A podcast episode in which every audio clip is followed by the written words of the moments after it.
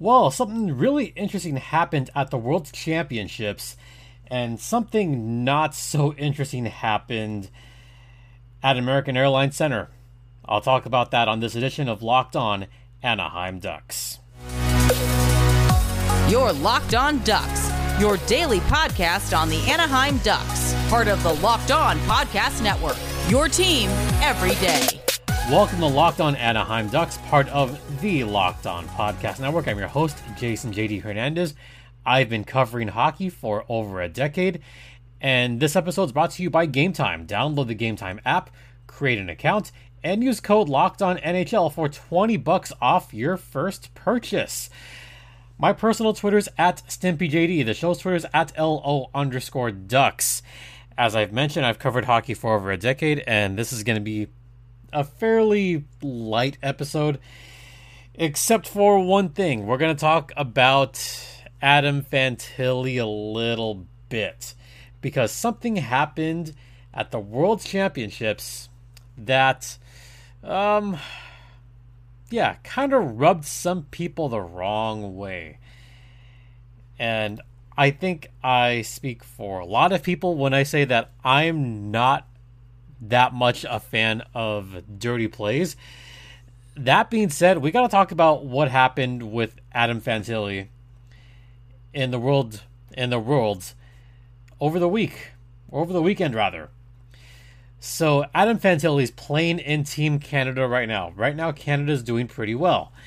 Um, during their last game, um, yeah, Adam Fantilli had a big big hit.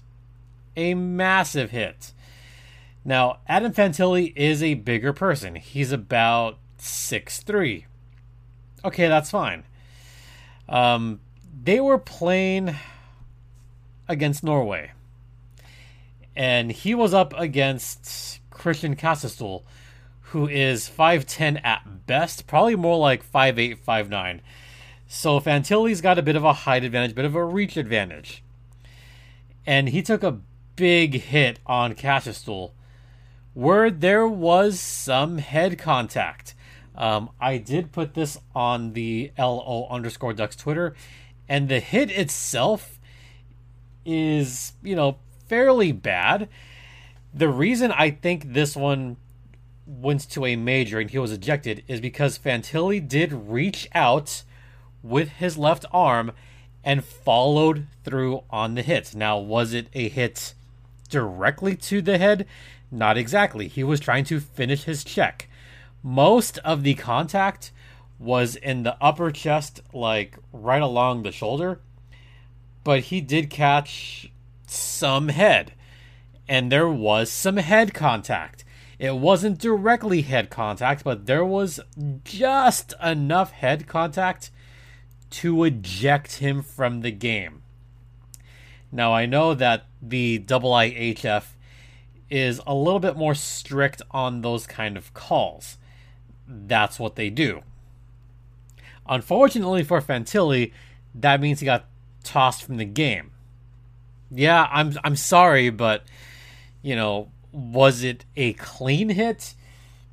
I don't think it was a completely clean hit, but I don't think it was a completely dirty hit either. It was a it was a bad hit, but I don't think it was necessarily dirty because he is a taller player and Kåsastul did put his head down. So this does make for a tough call. And for someone that is likely to be the Ducks number 2 pick, you know what? Maybe you want someone with a little bit of an edge. Maybe you want someone that can bring that physicality because the Ducks certainly didn't have that at all last season. And this was one of the biggest complaints that I heard from Ducks fans. One of the biggest complaints was that they were not physical enough.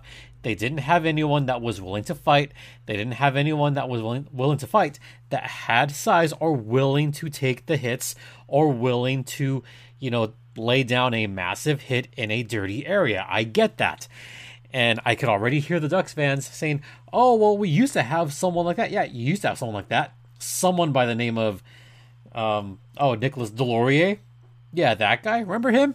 Yeah, he was I wouldn't say a hothead, but he was someone that played on the edge a little bit, someone that was not afraid to fight, someone that was not afraid to take those hits and protect his players. And he did that in spades, and he did that very well, while also having the ability to score a lot at any given moment. Remember that hat trick that he got over three years ago? Yeah, he's capable of scoring multiple goals in a game at any point. Just when it happens, watch out. And I, I do miss D'Lo. The Ducks could use some physicality up the middle. They could use someone with that kind of size and strength. Now, not to say that Leo Carlsson does not bring that size and strength, but I think if you compare between Carlsson and Fantilli, Fantilli does have the slightly better ceiling, but he also has the slightly better physicality as well. And I think in the long run, I think you want someone that is not afraid to get a little physical, kind of like Ryan Getzlaf used to do. Getzlaf also a bigger body, but also was not afraid to take the hits and not afraid to use that big frame and tussle around with some guys. And I didn't mind that at all. In fact, I really liked that about Ryan Getzlaf's game. So, just a little bit of a two cents on that hit that most fans may have seen, but I personally am some I'm I'm mostly okay with the hit. I didn't like the follow through on it, like him extending his arm, but the initial hit, yeah, I was okay with it.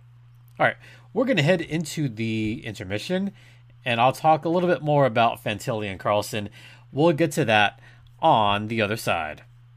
But first, I want to talk to you guys about the Gametime app. Now, this is an app that I have used several times. I use it to buy baseball tickets, could have used it to buy Laker tickets because they were actually very cheap for game four, but I didn't want to see the Lakers possibly get swept, and in fact they did, but that's neither here nor there. Gametime had some very good prices for that Lakers game. You know, that's your place to get some last minute tickets. There was even a pair of tickets under a hundred bucks each. Can you believe that? Yeah. So don't plan months in advance. Gametime has deals on tickets right up to the day of the event, right up to an hour before, and you can get flash deals as well. So, snag the tickets without the stress with Gametime. Download the Gametime app, create an account, and use code Locked On NHL to get 20 bucks off your first purchase. Terms apply. Again, create an account and redeem code Locked On NHL for $20 off. Download Gametime today. Last minute tickets, lowest price guaranteed.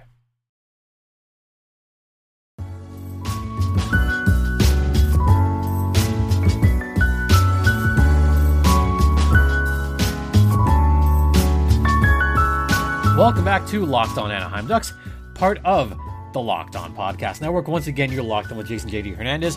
All right, so let's continue talking about just the difference between Carlsson and Fantilli. Carlsson probably wouldn't get himself thrown out of a game, but Carlsson has played with grown men. And if he can take the hits from grown men, then, you know, I'm all for it. But now we're finally seeing Fantilli playing against older men, and he's holding his own. So where I said that maybe there was a world where Carlsson could be the number two pick because he has played with the adults. Well, Fantilli has shown that he can somewhat play with the adults, but again, he's still young, and it's a small sample size. Excuse myself. Small sample size, but if Fantilli can improve and get on the score sheet, for the rest of Worlds, then I would say, yeah, his stock would remain at two. And I think he has to keep it that way. And I think he has to remember that while he's playing against older men, a lot of the players in the World Championships are mostly AHL players. I mean, look at Team USA, their goaltender, mired in the American Hockey League this season, had a rough go at it. Cal Petersen, one of their top scorers, Rocco Grimaldi from the Gulls. Mostly mired in the AHL, but hey, we're proud of Rocco Grimaldi actually doing fairly well in the World Championship. So, hey, there's your Rocco Grimaldi quote for the day. Or not quote, but I guess your Rocco Grimaldi, I guess, just thought for the day. I like him a lot. Goals should have kept him and didn't. Ugh, whatever. But now we see that Fantilli kind of does belong. Maybe not entirely belongs, but he kind of belongs. And that's really all you can ask for for someone that is still so young and still has so much to prove and so much to give. And you absolutely want that on your future star. Maybe future star. I mean, this is not going to be number one, not going to be Connor Bedard, who is going to change the fortunes of the Blackhawks. I hate to admit it, but he's going to change the fortunes of that team. Number two picks can be a game changer. Look at Jack Eichel. yeah, I'm, I'm going to bring up this series, but I'll talk more about that in a second, actually. But Eichel, number two pick, he could win a cup. He will very likely lead Vegas to the cup final. But having either one of those guys at number two, that's a star. That's a star in the making in this league. And that's that's really what you want. So I'm hoping that Fantilli can get, you know, a little bit more playing time, and I'm hoping he can finally scratch the surface as far as scoring goals. What he is still good at right now is facilitating, still good at finding good shot attempts for his teammates.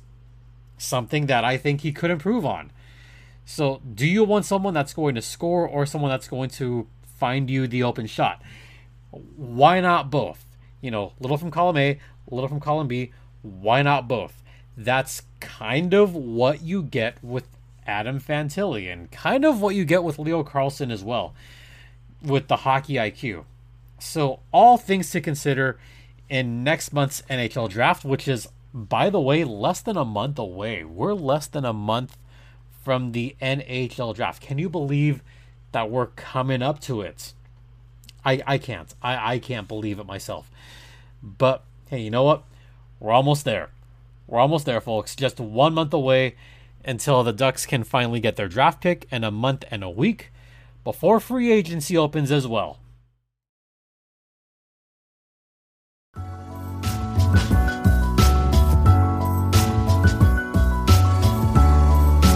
So, we're going to finish this podcast talking about the Vegas Golden Knights and the Dallas Stars series.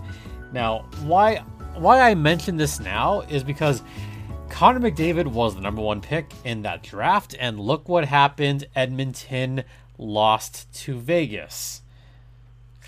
You know what? Jack Eichel, I hate to admit it, but he's looking kind of good. He's kind of looking Conn Smythe esque right now. Am I saying he's going to win it? Not completely, but he's looking good.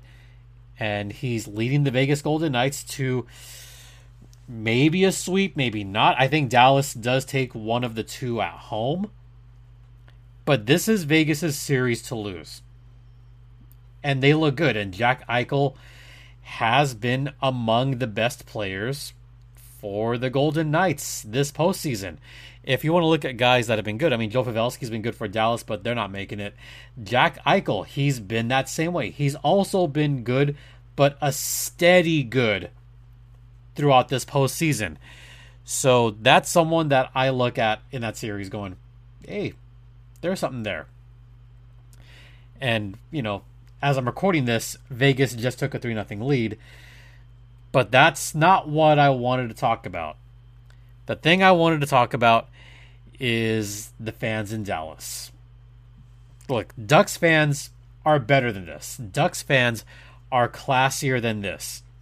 First period, Jamie Benn puts a stick in Mark Stone's face as the captain for Vegas is on the ice.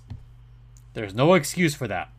The five minute major was the correct call the game misconduct was the correct call. You just don't put your stick on someone's face and shove them to the ground like that. Not cool. Not cool at all. Will it be suspendable? Honestly, probably not. I think the major and the game misconduct was enough punishment. And because of that, Dallas lost. And now they're down in an 0 3 hole. They're not the 2014 LA Kings. They're not coming back from this. But looking at the aftermath of all that, you know, fans claiming that, oh, the refs had it off for Dallas. No, you know what? Those were all fair calls. They were all fair. And Dallas Stars fans did not like it. So they started throwing crap on the ice. And wow, the fans are so lucky, and Dallas is so lucky that they did not call a delay of game on the fans. I've seen it much worse where fans throw crap on the ice and the PA announcer has to call a delay of game against the home team. And I think it was Philadelphia where this happened.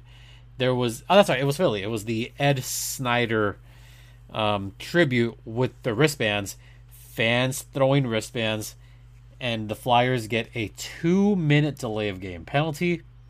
And I think the PA announcer says like two minute penalty, you know, great job. Very sarcastically saying, like, yeah, you went and did it. You effed around and you found out. And great job, guys. Great job. Mm. Yeah, total sarcasm there. If it was me, I probably would have done the same thing. And the refs were very lenient in saying, nah, you know what? We're just going to let the fans do this. We're going to have intermission now with under a minute left. So they tacked on that extra minute at the start of the third period and then continued on, but it didn't matter because Vegas won 4 to nothing and Vegas is up 3 nothing in their series. So as of right now, we have Florida and Vegas both up 3 nothing in their series. I think they're both over. So it's Florida versus Vegas. I'll have more thoughts on that later on, but going back to the fans, there's no excuse for throwing stuff on the ice. Absolutely no excuse. Fans should be classier than that. And they didn't show it. The Stars fans did not show it. And I know there are other fan bases that have done just as bad or worse. And we're going to hear our defenders. But you know what? No, there's no defending the abysmal actions of the Dallas Stars fans. No excuse for that whatsoever. So, you know, just something that I wanted to get off my chest and say, Dallas fans, you should have known better. You should have done better, and you didn't. And I just hated it. All right, uh, we're gonna wrap up here as the light goes out. Um, but I do want to wrap up saying that we're gonna have a double header coming pretty soon, and we're gonna have more than the allotment of episodes this week because there is something that I have been working on and I have my spreadsheet. I've kind of teased about the fact that the Eakins era was defined by blowing late leads. Well, you know what? I've got a long ass list of late in game blown leads or ties in the Dallas Eakins era. Buckle up, folks. It's going to be a long ride. And I actually did the research. It took me a couple hours, but I got there. So I'll share that all with you very soon this week. All right, that's going to do it for this episode. Once again, thanks for watching. Thanks for listening. This podcast is free and available across all platforms, including Stitcher, Spotify, Audacy, Apple Podcast, Google Podcast. We're ad free on Amazon. We're on YouTube. So check us out there. My personal Twitter is at StimpyJD.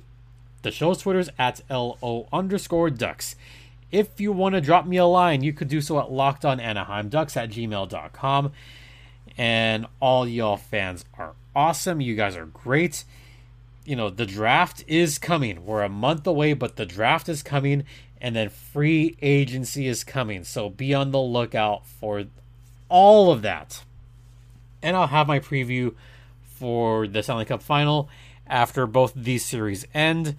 It's not looking good, folks. I predicted Dallas. I predicted Carolina. I could very well be 0 for 2 in that prediction. Say la vie. Say la vie. Once again, thank you all for your continued support. It is so greatly appreciated. For Locked On Anaheim Ducks, I'm Jason JD Hernandez saying have a great rest of the day. Please remember to be safe out there, be kind to one another, and Ducks fly together.